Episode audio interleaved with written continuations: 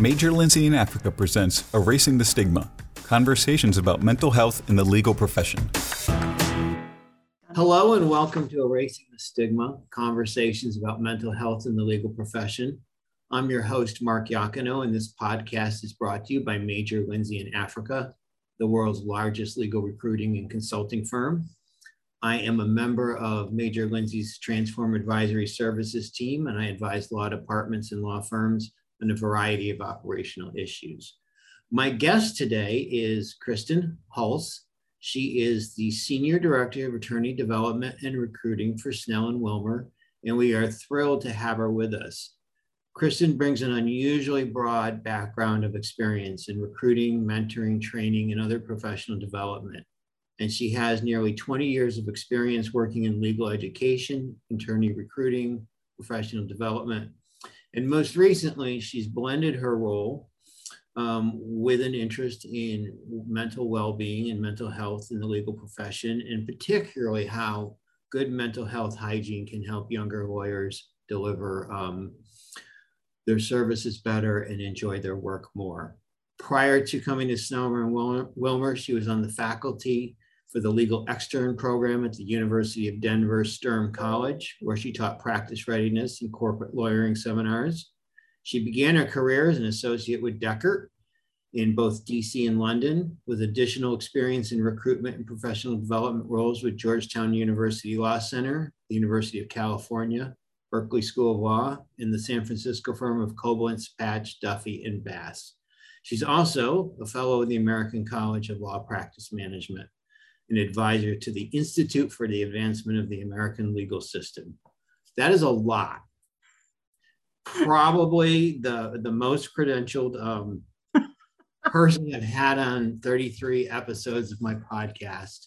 But we're delighted to have you. And at this time, I usually say, Would you like to tell the, our guests a little bit about yourself? So I'm going to do that knowing that I've just given the longest introduction I've ever given any guest. Sure. So I'll respond with um, an interview question I ask, right? Which is, tell me something about yourself that is not on your resume. Uh, so I will answer that question. I, I live in I live in Denver. I have um, two twin sons. They are 10 years old. Uh, my husband Dominic is also an attorney, and we just absolutely love living in Denver, being outdoors, eating good foods, and spending time with our friends. Does Denver still have that amazing bookstore? The tattered cover. Yes. Yep. Love yep. that bookstore. It's terrific.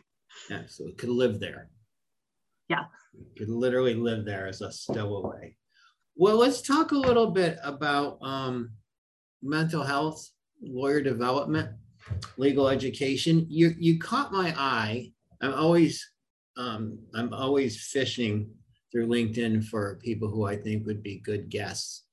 And I think you caught my eye because you had a post last year that said last year in January, you decided to have dry January, and that's extended to like a 400 game hitting streak of no alcohol. And I was, I really reached out to you because I like people with stories. And you told me you didn't have a particularly uh, dramatic story around going dry, but it kind of played into your bigger narrative with some of the things you're interested in it that are relevant to us, our podcast. So can you share a little bit about that experience? Sure. So the the dry January experiment for me really stemmed from uh, an intentional decision that I made when I turned 40, which was to check in with myself and to perhaps build some self awareness around how I'm feeling. Who am I now? How do I bring myself to my personal relationships, to my life, and to my work? So I started that journey through some self assessments, and we can talk about those a little bit later. But I also decided to focus on my physical health. And I started an exercise regimen that I had never, ever been disciplined about before.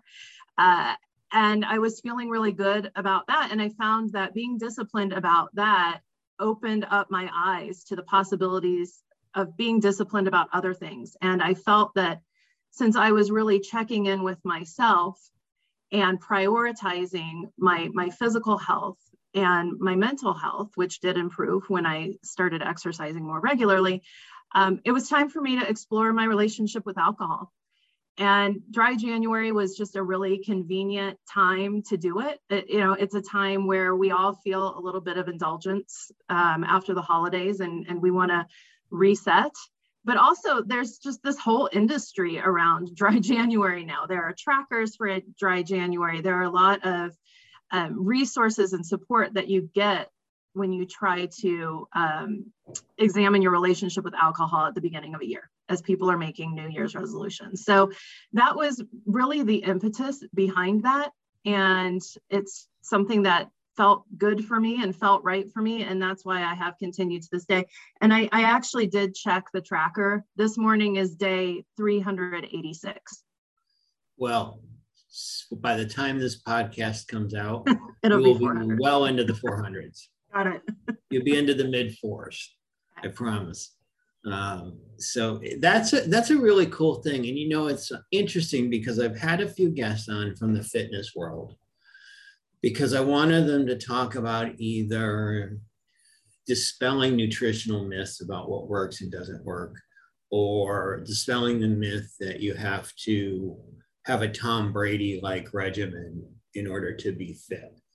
And so when you tell me you, you know, you started by building this discipline of exercise, can you share how you went about doing it in a way where it was sort of a, a component of your life and not this like overwhelming, daunting thing that you took on? Because I think the idea of getting the into a disciplined fitness regimen, the words scare people when in fact it doesn't necessarily mean that you need to, you know, train like a professional athlete. Sure. So one thing that I had been feeling a lack of when I when I turned 40 was just a, a lack of connection with others. And this did happen before COVID. So it, it was still possible to, to be surrounded by other people. So something that I had never explored before was group fitness. I was really intimidated by it. Uh, but I had a friend here in Denver who takes part in barre fitness um, with a local barre studio. And yep. she had a free guest pass and she said that you know you're going to see people from all walks of life all body types but we all just really support one another. And that didn't seem too intimidating to me. So i took her up on that. And i think it's that social component and and feeling like it wasn't on me alone to do this. And i wasn't setting my own metrics and and, and trying to achieve them. I wasn't on this journey by myself that made it a little bit more enjoyable for me. Uh, it, it was really hard at the beginning but i enjoyed the the the feeling of being surrounded by other people while I was working out. And I, I, I went from being very self conscious to not noticing anything about myself or anyone else and just truly being in the moment. And, and it really was a, a, a mindfulness almost experience for me. Our classes are no joke either. No, you can't really think about it. Work. That's some serious work on a lot of muscles that most people don't even know exist. Yeah, that, um, that's right. And I love it. And I've, I've now completed, I think it was 315 barre classes at, at my latest. As you can tell, I like to tally up my accomplishments. Yeah, you are That's very one of my success grades. you are very computational, aren't you? I am. I'm a checklist oriented person. You know, it's interesting though because you talk about how the social connectivity mm-hmm. was was good for you in a couple of ways. One, because you felt more connected to other people, and two, because it sort of lowered the bar in terms of getting into a routine because you weren't competing against the sort of invisible man, so to speak but you were participating in an activity with others.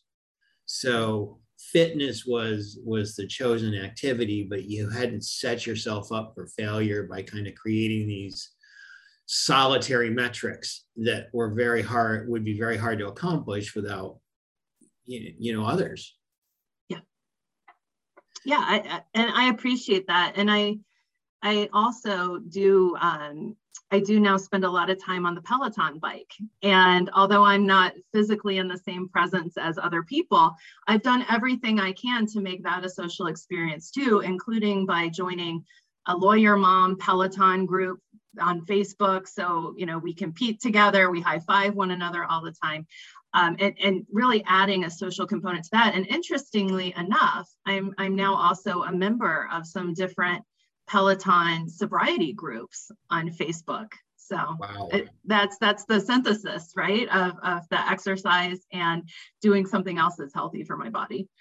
Yeah, and you know, is it funny at the beginning of the pandemic, I had a period of time where um, I was I was on my own, away from my family for 50 days, taking care of a family project and working remotely. And I it was like talking to Wilson the volleyball. Even the volleyball kind of got tired of talking to me. But I found this fitness community called HitBurn and this fitness okay. expert called Kelsey Heenan, who was who's been a guest.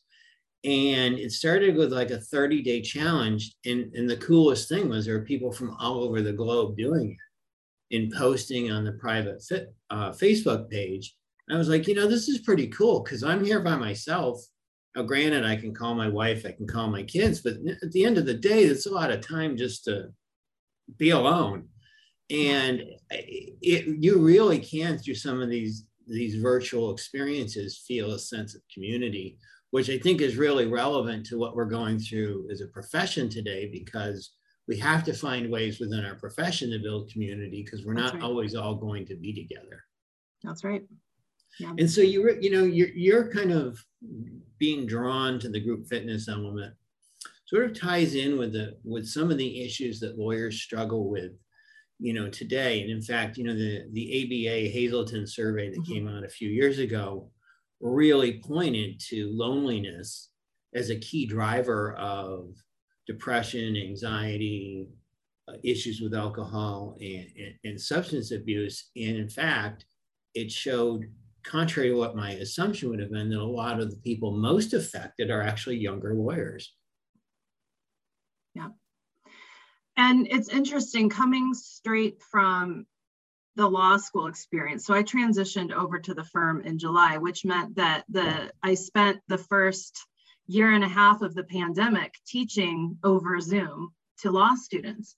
And you know, I, I really heard and felt that that they were suffering throughout that experience. And so that's been something that I've really made a mission of mine now at the law firm, which is to really try to set up support networks and opportunities for our junior lawyers in particular to connect within the firm because they didn't have a typical law school experience and many of them didn't have a typical law firm orientation and integration experience either. Yeah, and so many of us when we went to firms had the summer program, which yep. was as much about the social and cultural immersion in the firm as it was about the work. So, what are some of the strategies that you're employing now to try and build that sense of community with these young lawyers who have had as atypical an experience matriculating into firm life as anybody at any time in the modern age, I think. Yeah. So this is where I'm really fortunate in that I cover both recruiting and development. And I think I think that's important because one informs the other. So on the recruiting side, as I am bringing in new candidates to the firm, I am able to immediately connect them with the attorneys that I'm getting to know through my development function. And I'm spotting commonalities. We're working on mentoring pairings. Uh, but another initiative that we're working on right now is to really make all of our trainings group trainings and more experiential with more opportunities for small group breakouts, even if it's just over Zoom and not in person, so that you, you start to develop a sense of having a cohort and an, and an opportunity to share with one another. And it's not just this passive learning that traditionally might happen in a CLE. So it sounds like you're kind of bringing a clinical experience component to I love it. Yes. learning right? Yes, as, as, an, as a former experiential faculty member, that's exactly what I'm trying to do. So like, there's really two questions from that in terms of reception. How have the young lawyers received it and how the more established lawyers who are looking to add and provide content in, in, in, in mentor received it? What's been the, have there been any differences? Has there been any differences in onboarding just describe the experience between the two different demographics. Yeah. So I think for the junior demographic, they are so eager to connect and to learn. And so any trainings that my department has put on or offered, um, we've had really high uptake from our, our junior end of the spectrum. On the more senior end, um, what we're finding is there's a lot of awareness among those lawyers that they benefited from things that our junior lawyers haven't, which is just the organic learning and mentoring that happens from physical proximity, right? And so they have really renewed their interest in being mentors and being coaches to our junior attorneys. And, and we are now starting to think about, well, let's reimagine our mentoring programs. Let's think about our retention efforts and how we can take advantage of this great body of talented and dedicated, experienced attorneys and really connect them with those that are new to the firm. Well, you know, that's really fascinating to hear because if you really track sort of the trade press, you know, you sort of sense, or at least from the trade press, there's a perception that there's sort of these generational behemoths that are clashing between younger lawyers that want to be remote, older lawyers who feel that the only way to learn is by, you know, the way I learned, having someone sit next to you and show you my brief swathed in red while they yelled at me. Um, but it sounds like there is a third paradigm, which is that nobody discounts the in-person part, but it seems like it's Snell and Wilmer and what you're developing is everybody realizes we can do more than we thought with with this type of virtual mentoring in this in, in, this hybrid style it seems like it's kind of a different paradigm than we at least read about in the trade press. Yeah i i think that many of our attorneys recognize that they benefit personally and professionally from having some time away from the office and we support that. But they also recognize that they benefit from having some time together in the office and we support that too we also, as a firm, have always prioritized the, the social connections that we build among our attorneys. So, for example, we, we've always had a, a firm wide all attorney retreat, and our attorneys are each invited to bring uh, a spouse or partner and children.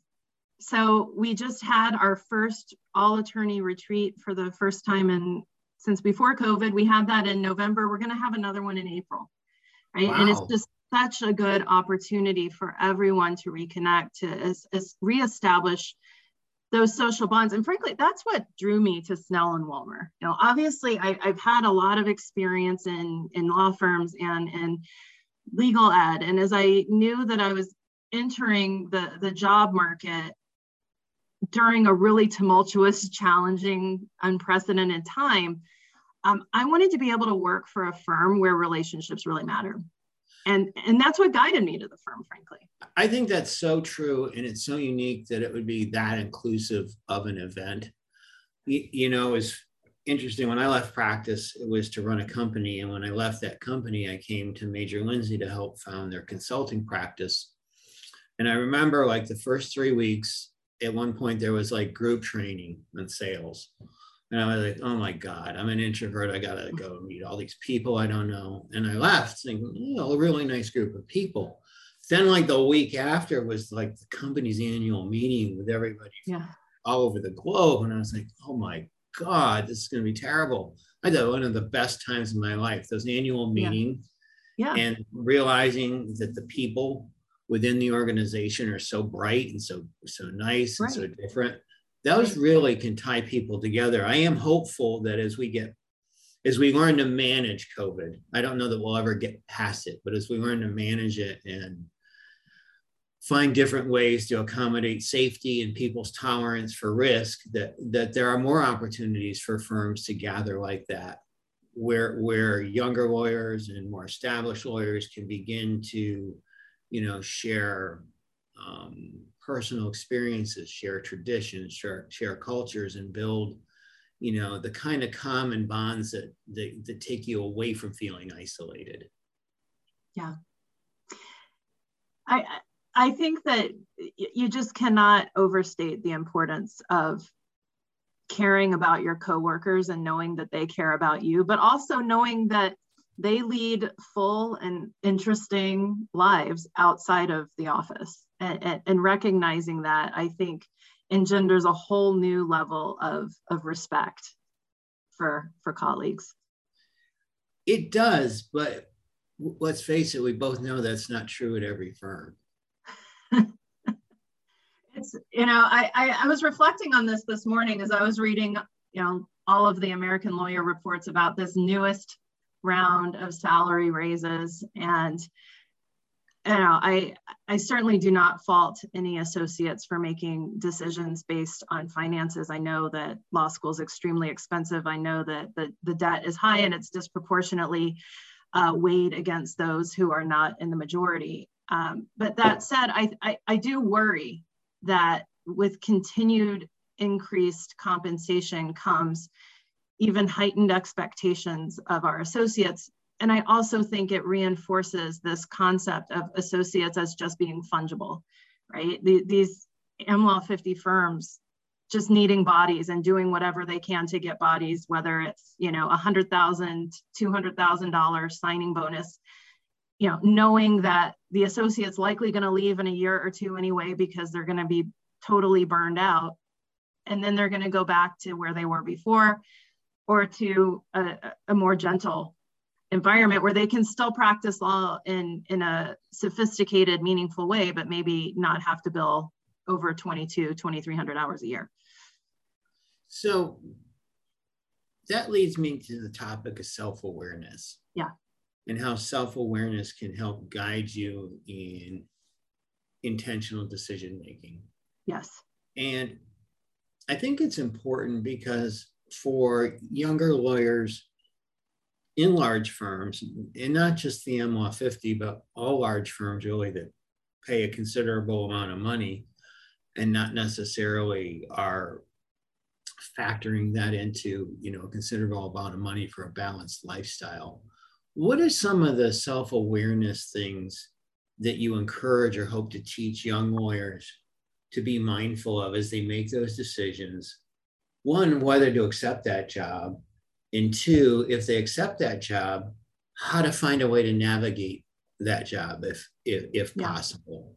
You know what is what is the toolkit they need to potentially survive? And I, I, say that because I, I don't have a bias that big law is wrong for everybody. It is wrong for some people but there are some people who really are geared to do that kind of work and want to be in that environment but at the same time they do have a need to be you know to take care of themselves yeah. and i think it starts with self-awareness can you shed some light on that Sure. So that that question that you've asked, that is what initially drew me to wanting to be a law faculty member in an experiential program because I wanted to be teaching these students as they were completing these externships, as they were navigating a position in a law firm or a company to help them decipher what they were experiencing in the field, but also to process how they were feeling about it and what that meant to them.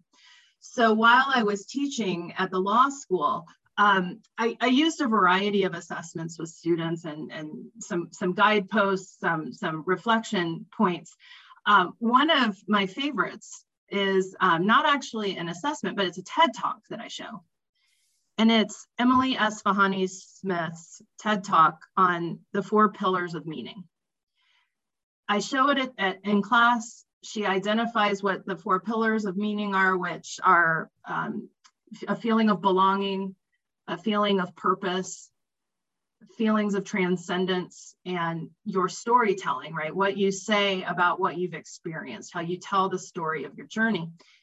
And for each of those four pillars, we talk about when they felt that way? When did you feel like you belong? When did you feel like your purpose was aligned with what you were doing? Um, when have you, when do you feel flow? When do you feel like you're part of something bigger than yourself? And how does this contribute to your personal narrative? And are you feeling it in this place? Right. When you, you give them home, really some some lodestars to to some guides to check in with, some reference points. Yeah and, and my approach is is really centered around positive psychology right i'm, I'm an armchair follower of, of, of a bunch of positive psychologists but my my approach for building self-awareness really hinges on one's awareness of what one's strengths are so i will often conduct the the strengths finder or, or clifton strengths assessment and use that as a starting point right? So when you're aware of your top five strengths and how those may influence your instincts and how you're connecting with others, how you're connecting with your work, you know, are you able to leverage those strengths, right? When did you feel that you were able to use empathy in your job? Empathy is one of my strengths, right? So those, those are some of the, the types of, of questions I would ask and, and prompts that I would use with law students. And I'm starting to do the same thing within the firm, right? Um, all very strengths based. Um, I, I'm developing a program for our first generation professionals within the firm that's going to follow something very similar, right? A strengths based assessment. Um, and identifying what constitutes a meaningful life for you and, and how you can connect that to your work with Snell and Wilmer. That's fascinating. Um, for, for law students who haven't had a program like that or who are about to embark their career, are there any tools where they can? I know that the strength, I actually have the books, strength yeah. finding books on my yeah. shelf. Um, they just arrived. Yeah. Um, are there are there ways that young lawyers can begin to assess some of that on their own because they may not right. have access to, right. Right. to you or someone like you? Yeah. So my my tip for that is as you're commuting home, whether it's driving or or public transport or walking from your office to your kitchen, uh, how do you feel? Right? Is it a smiley face? Is it a sad face? Jot it down. If it's a smiley face, think about what did you do today? What might have made it a smiley face? If it's a sad face, what did you do today? What might have made it a sad face? And then use that to reflect on what that might mean in terms of the type of work that you're doing and the environment that you're in and what you need from that to make it a smiley face. So pretty uncomplicated um, little check in there, right? Yeah. Smiley yeah. face, sad face. Why? Yeah. why? And why? Yeah. it's free. Yeah, no, no, no question about it. So you're building this program. What is the what is the reception to people that know what's in the works? Oh, um, so it's it's in the very nascent early stages, right? I, have talked with a few partners about it, and and they are supportive. I think that generally, the firm is really behind me in proposing different retention initiatives, right? Because at, at the end of the day, that's what this is. We want to make sure that our attorneys are feeling connected and supported at the firm. And I think that I benefit from this being such a strange period of time in law practice where the, these talent wars um, have just completely upended our ways of doing business right. and our expectations and our goals. So i think that any ideas are ideas worth pursuing and i have a really good track record with this. I, I know that um, I, have had a lot of students in the past tell me hey I, I felt like you know, even though I don't know that my first job is my right job, I know what my right job will be in the future. Or I know that these are the things that I need from a job to make me feel like I belong. So those are the those that's going to guide me in as I'm in interviews and thinking about different types of opportunities. You know, it's fascinating. My my um, last podcast guest is a fellow by the name of Jay Williams who works for Thrive Global uh, which was started by Arianna Huffington to create, you know, more more well-being in the workplace. And one of the things he says at Thrive, one of their practices is at the beginning of onboarding is to ask employees, what do you want from this experience? Mm-hmm. And what would what would you expect to get from from Thrive? Not just what are expectations of you, but what yeah. would you expect to get out of this? What are your needs? And he wasn't saying it in the sense of we're pandering to try and make everybody happy. He was saying it, I think, in a very pragmatic sense. And, and this is where I think the message sometimes gets gets gets diluted by people making some pejorative judgments about what will it take for you to want to be a happy, productive, dynamic force here and it sounds to me like what you're doing is you're creating an environment or trying to create an environment where um, the amount of money they get paid, while important, isn't necessarily the, the driving decision maker about whether they stay or they go, because there's a whole host of other things that could factor into their happiness. including getting from the firm the experience they want as, as skilled professionals. Yeah. I, I really like that approach, you know, asking that at the outset. I think it sets the stage for a good dynamic, right? And, and a dialogue and, and a mutual obligation, which I think is, is also really important for, for fostering trust and connection. And, and it actually leads me to think of something that that we're also starting to do. Um, so we are checking in one-on-one with all of our associates just to see how they're doing. And as part of this, we're incorporating questions about how they're navigating stress, right? How, how what do you do to decompress, right? Um, what brings you joy? And are you making time for that? right? I, I think it's really easy to insert those types of questions into a traditional attorney development check-in. I think you're right, but I think that one of the things that some would fear is whether or not answering those questions honestly would would stigmatize them right or lead to some professional judgment right and seems to me like you probably put thought into how you create an environment where whatever their answer is, it isn't, you know, a penalizer.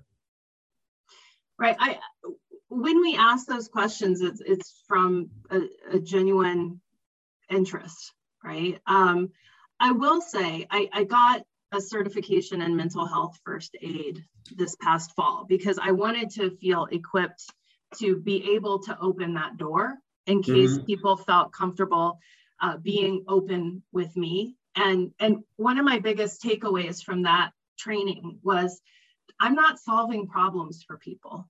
Right. Right. Um, if if I open the door and ask that question and they are honest with me and it would suggest that they might be having a mental health crisis, I simply say, Have you thought about talking to someone about that? Right. right. Who's your support network? Have you have you shared that with them? Right? Right. So it's really intended to give them some feedback and ask them some questions but not necessarily to induct them into some sort of firm-wide feedback loop that they're feeling stress yeah it's, no I, I think it's it's just part of of us caring about the whole professional and i think that you know, obviously when I when I'm meeting with each of the associates, it's, you know, you share with me what you're comfortable sharing with me. We're just now meeting each other and right. we'll build a relationship over over time. And that's my goal. But hey, you, you built a lot of hours last month. That was that stressful for you? Yeah. So so part of the thing is though, is you're coming at this when you talk to them with having done a little homework, right? You're yeah. not just reading from a checklist. You actually know, hey, they billed like 300 hours last month or 250 yeah. hours. Maybe yeah. I ought to see how they're doing. Or, yeah, you know, they were out sick for two weeks. How are you feeling? It, it sounds like you know what what what makes the the the endeavor you know valuable is that there's a degree of um, preparedness about understanding who the person is when you go in. yeah, and I don't I don't want to overstate yeah i don't want to overstate how formal these check-ins are they're not right they, yeah. but i do i do um, a little bit of diligence beforehand the the one thing that i i am proud that i do is i make time to connect with attorneys who are working with them and i say hey i'm, I'm going to check in with kristen this week what do you enjoy about working with her and then i share that because what i've found in my 20 years is that lawyers are terrible about giving feedback, whether it is positive feedback or negative constructive feedback, right? Yeah. And, and so if I can be the conduit for that, and I can in the moment just share, hey, folks are saying good things about you. You should know that. I think that that does make a difference. Everybody needs to hear it. If it's you know if it's there because it's so easy to assume that no one appreciates what you do. Um, or that you know you don't know how you're doing because no one's told you. What happens when you do that check in and they indicate that they're not pleased with that person's work? How do you handle that strategically because that's not as uplifting a conversation as right. passing on praise so then it becomes a coaching conversation with that attorney about, well, have you shared that input and ha- can I help you have that conversation with this associate? Well, the, the, the, I think the key though is that you're creating an opportunity to get past that gap of silence. Yeah, I and, and what you said earlier really resonated with me about the, the feeling of isolation. And I think that in, in large firms that do have a, a, a fairly high billing requirement, it or expectation, I should say, uh, that can lead to isolation. And you can certainly feel like you can't lift your head up and you're just treading water. And I think that having more human touch points um, will hopefully help make it a, a better experience for you. Yeah, I definitely think that as much connectivity as we can build into the process, um, it's important. And and you know, it's changed over the years. I mean, it's always been a, a demanding profession, but you know, 300 years ago when I started practicing law, and we were working like we had a night word processing group because we didn't all have computers and so we would have contact with them. They'd be working on our stuff. We'd bring it up. If you worked past eight, you could expense your dinner, and there'd be people going to dinner while they were getting their stuff back. We weren't such solitary people at our computers turning stuff out because we just didn't have those tools to be completely self-sufficient back then. Um, we, you know, Word was kind of a new thing, and um, we relied on on you know most firms don't have that kind of you know sort of what I call the nighttime city anymore. Um, yeah. Or the same to the same magnitude. So we didn't. We had a sense of community. It was a very cohesive firm, yeah. and I think that in, in is technology has done a lot of great things. In some ways, it's made us have the potential to be more connected, but in other ways, it's made us to the point where we don't think we need human interaction as much as yeah. we do. Yeah. Because we don't need them to do basic tasks now. Right. So I would love to use that thought and springboard to talk about social media a little bit. I'd love to get into that. I have a lot of feelings on that, but I want to hear yours. Yeah. So, as I have been on my own journey, uh, you know, when I turned 40 and, and decided, hey, I, I don't feel very well and I don't feel very connected, it, it was kind of ironic for me because, of course, I was connected because I was, you know, meeting with students all day, every day. I was on, you know, LinkedIn, I was on Facebook, in Facebook groups. Um, and what I was realizing as I was going through my um, dry January come dry year come dry forever experience is that I was using social media to numb out. Right. So, in the ways that I was kind of unintentionally having a glass of wine after a hard day of work, it was it was my relief, it was my reward. I had my phone. Yeah. And I was kind of mindlessly, and that was how I was zoning out. And so it's just ironic that although we're using this to, to ostensibly be connected with one another, it's not feeding us. And you know what? It's not even facilitating conversation when you're in the presence of other people because everybody's right. looking at their phone. Right. And right. one of the one of the things that I talk about a lot when I speak to groups and I, I surface a lot in, in podcasts is the whole notion that you know social media can lure you into believing that everyone else leads a better life because right. it's highly curated and it can right. be very addictive to live vicariously right when in fact you know when i took instagram off my phone um, i realized after a week well i didn't miss it because it wasn't giving me any really good information anyway right um, I only had to put it back on my phone because they made me do take over the firm's Instagram stories one Friday, which was terrifying for an almost 60 year old man to do. terrifying. Um, and then I was just, I was just uh, absolutely confounded that people really saw it. I thought, well, what? maybe only two people saw it. And they're like, no, this many people saw it. Yikes. But you know, when you take that distraction away and I think that's um, it's a hard message to talk talk to younger lawyers about because they've grown up with a phone in their hands. Yeah. Um, but but getting them to be able to tune out sort of the curated alternative universe that people create yeah is actually giving them a, a, a, a playing field to become more socially involved and more genuinely involved with people because they're not just voyeurs into yeah. a curated life, but they're maybe having a meaningful conversation. Yeah. Or they're talking to the person they're with versus scrolling their phone. Um, and you're right. I mean, social media can be like having a drink. It just sort of, before you know it, an hour is gone and your brain is just sort of gone, yeah, gone numb. Yeah, yeah. So that's my next my next uh, goal is a social media detox. But yeah. I think that's probably going to be harder for me than quitting alcohol.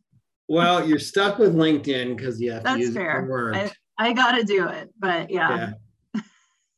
But I don't know. It's a, it's a it's a hard thing, but I think again, it's about self awareness. How much mm-hmm. time are you spending on those sites? Right. And are you learning stuff, or are you really just absorbing someone else's like bile thoughts or are you looking at someone else's self-promoting life and you know i i even struggle with that on linkedin because quite frankly you know we're we're in a culture now where people are remaking themselves into gurus and coaches and experts and they're every day putting out videos about their lives and what good they can do with their lives and how they've mastered the riddle. And i struggle with I admire people who can create a reality, but I struggle with people who who who who you know from whole cloth like spin a reality that really isn't you know representative of either their life or their their qualifications to do what they're doing and i think it can be very overwhelming if you don't put yourself on sort of a social media diet yeah yeah i, I think that it, it's perhaps not an authentic life and that's just not sustainable over time. And you know, as as you're logging off, as you said, you know, the, the time flies. Yeah, An hour I mean, can go by, two hours, and then and you've done nothing. You haven't read a book. You haven't read a book. No, You haven't you haven't, you know, had the joy of cooking something. right. Um, you haven't taken Walk your, your dog for a dog. walk. yeah, played with your kids. yeah yeah Right, so um i think that's part of just cultivating a more intentional mindset Mhm. um you know before we go can you just give you know your two or three pieces of wisdom that you would encourage people to keep in mind as they sort of look at a new year not in terms of resolutions because we all know those don't work but in terms of like potential perspectives they might bring to this new year Yeah, that's a great question. I think that it's always a good time to check in with yourself, but especially this year because we've now gone through almost two years of truly being in an existential crisis. And That's that has aptly put yeah, and that's affected us mentally, psychologically, physically, you name it. So check in with how you're feeling, right? Um, and be open to trying new things if you're not feeling well. Reach out to your networks, reestablish connections, right?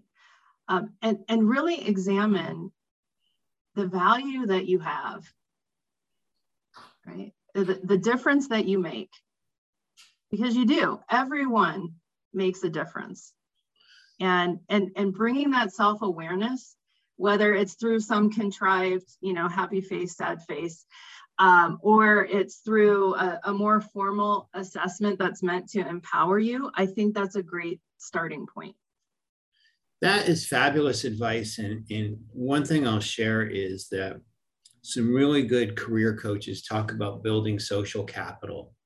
And the reason they talk about it is because so many jobs out there aren't even listed. And so they Mhm. encourage you to reach out to people you know, not because you want something, but just to make that connection.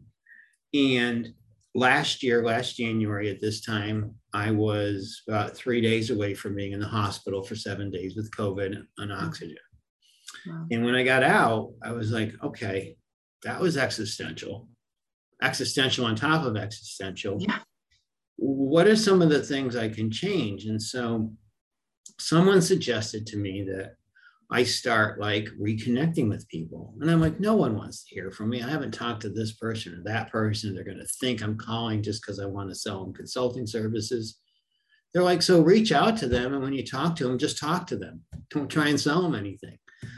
And so I did. Um, and it was after enormous consternation. But what I found is I went home and said to my wife one day, I said, some people are really glad to hear from me and really appreciated getting the call. Wow. I said it's astounding to me, but yeah. I, I just assumed that who would want to talk to me. And it's like I cultivated all these relationships over the years. They didn't end badly. And it was an, a revel- it was for me, it was a revelation. And I tell this now to younger colleagues and people, build your social capital if for no other reason than what you're going to find is so many people have common experiences or have faced a similar challenge or are similarly situated. And you'll find that in so many instances, you reaching out to call them actually makes them happy, makes them feel valued. And that's going to make you feel happy.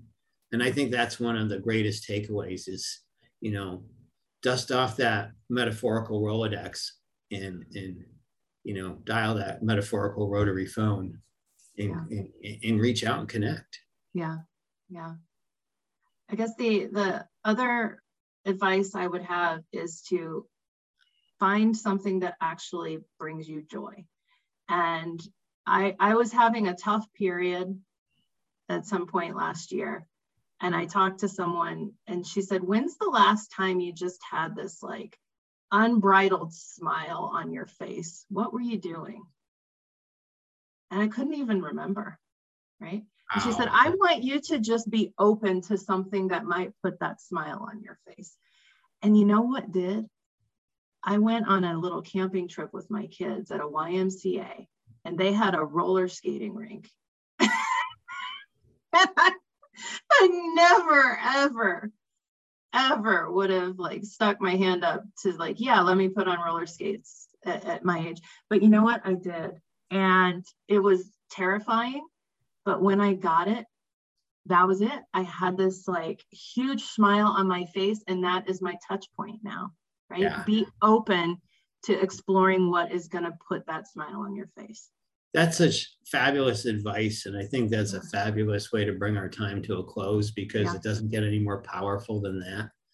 Kristen, I can't thank you enough, not only for the great work you're doing and the, the, the, great work that Snell and Wilmer is doing to invest in its people, but for just taking the time to talk about this because it benefits the profession and you know the people at risk in many instances are our our youngest most junior members of the profession because they come in you know already under equipped to deal with that stress and they come in having been under you know, historic stress that no one ever has had at the beginning of their legal career ever. So thank you for your time and for your, your openness and just your just general knowledge. Discover how Major Lindsey and Africa can help you navigate the legal landscape at www.mlaglobal.com.